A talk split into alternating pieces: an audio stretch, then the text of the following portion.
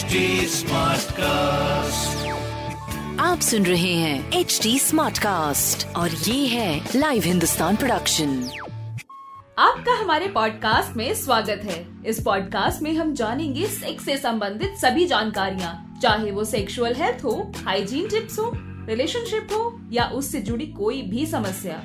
तो आइए let's talk खुलकर। कई सारी फीमेल्स इस बात की शिकायत करती हैं कि उनके मेल पार्टनर उनके सेटिस्फेक्शन का बिल्कुल भी ध्यान नहीं रखते। वहीं इसके उल्टा, कई सारी फीमेल्स के पार्टनर्स बहुत कोशिश करते हैं, बावजूद इसके उनको ऑर्गेजम नहीं मिल पाता। और ऐसे सिचुएशन में वो कुंठा से भर जाती है। ऐसे सिचुएशन फेस करना मेल्स के लिए भी काफ़ी फ्रस्ट्रेटिंग हो सकता है और इसका असर रिश्तों पर भी पड़ने लगता है। सबसे पहले तो मैं आपको ये बताना चाहूँगी कि इस सिचुएशन में आप अकेले नहीं हैं। बहुत सारी फीमेल्स के साथ ऐसा होता है जिन्होंने अपने लाइफ टाइम में कभी भी ऑर्गेजम को महसूस नहीं किया होता। मास्टर्स एंड जॉनसन की तरफ़ से कई सारे सर्वे कराए गए। इन सारे सर्वे का निचोड़ ये निकला कि पचानवे प्रतिशत पुरुषों ने कहा कि उन्हें सेक्स के दौरान हमेशा ऑर्गेजम मिलता है। लेकिन ऐसा दावा करने वाली महज पैंसठ प्रतिशत महिलाएँ थी। इसे ऑर्गेजम गैप कहा जाता है। ऑर्गेजम गैप का जो मुख्य कारण है, वो ये है कि महिलाएँ अपनी सेक्सुअल नीड्स को लेकर वोकल नहीं है।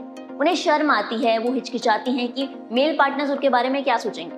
वहीं दूसरी ओर कुछ ऐसे मेल्स भी हैं जो फीमेल्स की जो नीड है, उसे इग्नोर करते हैं।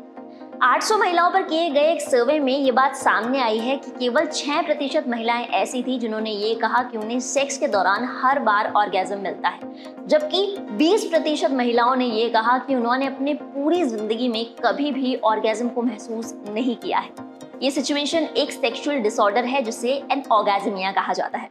ये एक ऐसी सिचुएशन है, जब महिला सेक्स के दौरान अराउज महसूस करती है, या फिर तैयार हो जाती है, लेकिन पेनिट्रेशन के दौरान उन्हें ऑर्गेजम होता ही नहीं, या फिर होता भी है तो वो एक्साइटमेंट के हायर लेवल पर, यानी चरम पर नहीं पहुँच पाती। उससे पहले ही स्खलित हो जाती है।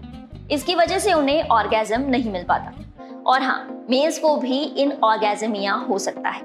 ऐसे बहुत सारे पुरुष हैं जिन्होंने अपने लाइफ टाइम में कभी भी ऑर्गेजम महसूस नहीं किया। लेकिन ऐसे पुरुषों की संख्या ज़्यादा है जिनका ऑर्गेजम अब पहले की तरह नहीं होता। यानी उसकी इंटेंसिटी थोड़ी कम हो गई है। इन ऑर्गेजमिया दो तरह का हो सकता है। पहला है प्राइमरी ये ऐसी सिचुएशन है जब आपने पहले ज़िंदगी में कभी भी ऑर्गेजम को महसूस नहीं किया और दूसरा है सेकेंडरी कि आपको पहले तो ऑर्गेजम होता हो, लेकिन अब नहीं होता। या फिर अगर होता भी है तो आप इतना महसूस नहीं कर पाते। पूरी तरीके से सेटिस्फाइड नहीं हो पाते। इन ऑर्गेजमिया होने के 90 फ़ीसदी कारण केवल मानसिक होते हैं। यानी कि उसे महज काउंसलिंग के माध्यम से ठीक किया जा सकता है। इन कारणों में पेनिट्रेशन के प्रति डर सेक्स के प्रति घृणा या फिर डर परफॉर्मेंस एंजाइटी आपसी मनमुटाव पार्टनर के साथ सहज महसूस ना करना और फोरप्ले ना करना शामिल है।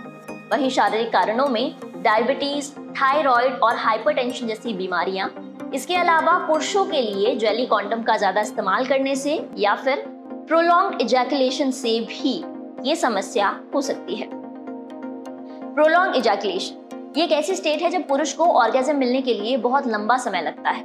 हालाँकि ये कहा जाता है कि सेक्स जितना लंबा हो, उतना अच्छा। लेकिन अगर ये आपकी कैपेसिटी से भी ज़्यादा लंबा हो जाता है तो महिलाओं के लिए परेशानी का सबब बन सकता है, क्योंकि इस दौरान उन्हें बहुत ज़्यादा दर्द का सामना करना पड़ता है। वहीं दूसरी ओर, कई बार ये पुरुषों के लिए भी बहुत ज़्यादा फ्रस्ट्रेटिंग हो सकता है। अब बात कर लेते हैं इस प्रॉब्लम के सोल्यूशन के बारे में।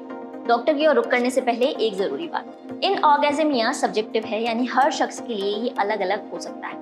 अगर आपको ये लगता है कि आपकी सेक्सुअल लाइफ एकदम परफेक्ट है और आपको जितना ऑर्गेजम और जैसा ऑर्गेजम मिल रहा है आपके लिए सही है तो आप किसी दूसरे शख्स की ओर बिल्कुल भी ना देखें। देखिए, ये प्रॉब्लम तब खड़ी होती है जब आपको ये इंटरनल फीलिंग आए कि मुझे इस तरीके का ऑर्गेजम नहीं मिल पा रहा या मैं पूरी तरीके से सेटिस्फाइड नहीं हो पा रहा हूँ या नहीं हो पा रही हूँ। तब आपको डॉक्टर से कंसल्ट करना चाहिए। देखिए एनऑर्गेजमिया के लिए कोई स्पेसिफिक ट्रीटमेंट नहीं है। उसका जो उपचार होता है, वो पहले इस बात पर बेस्ड होता है कि उसके पीछे के कारण क्या है। अगर साइकोलॉजिकल कॉज है, जैसे कि स्त्री पुरुष के बीच में कॉन्फ्लिक्ट का होना तो वहाँ पर हम कपल थेरेपी का यूज़ कर सकते हैं। कोई दवाइयाँ अगर चल रही हैं, उनकी, उनके डोजेस को हम कम ज़्यादा कर सकते हैं।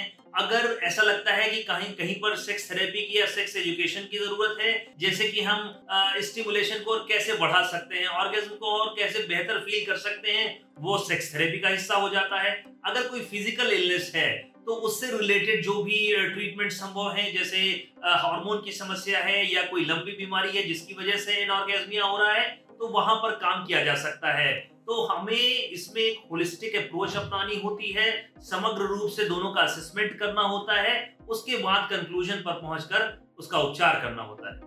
दोस्तों सेक्स का मतलब दो लोगों के बीच बनने वाले उस संबंध से है, जिनमें दोनों की ही रजामंदी और संतुष्टि बहुत ज़्यादा ज़रूरी होती है। इसलिए बहुत ज़रूरी है कि आप अपने पार्टनर के सेटिस्फेक्शन का बहुत ध्यान रखें। लोग अक्सर गूगल पर इस बात को सर्च करते हैं कि सेक्स का टाइम कैसे लंबा किया जाए या फिर सेक्स की क्वालिटी कैसे बढ़ाई जाए, जबकि जवाब आपके सामने ही होता है। आप अपने पार्टनर से पूछें, उनकी जरूरतों का ख्याल रखें। उन्हें ये बताएँ कि आपको क्या पसंद है या फिर वो आपको बताएँ कि उन्हें क्या पसंद है। आप दोनों जब इस बारे में बात करेंगे, तब बहुत सारी प्रॉब्लम्स आपकी यूँ ही सॉल्व हो जाएगी। और अगर आप दोनों मिलकर इस प्रॉब्लम का सोल्यूशन नहीं निकाल पा रहे तो उसमें कोई बुराई नहीं है। कि आप एक अच्छे डॉक्टर के पास जाएँ और उनसे बात करें खुलकर। तो ये था आज का हमारा एपिसोड अपना फीडबैक शेयर करने के लिए आप हमें कॉन्टेक्ट कर सकते हैं Facebook Instagram link YouTube and Twitter पर। हमारा हैंडल है at the rate H T साथ ही ऐसे और पॉडकास्ट सुनने के लिए आप लॉग इन करें W W W dot H T Smartcast dot पर। आप सुन रहे हैं एच टी और ये था live Hindustan production smart cast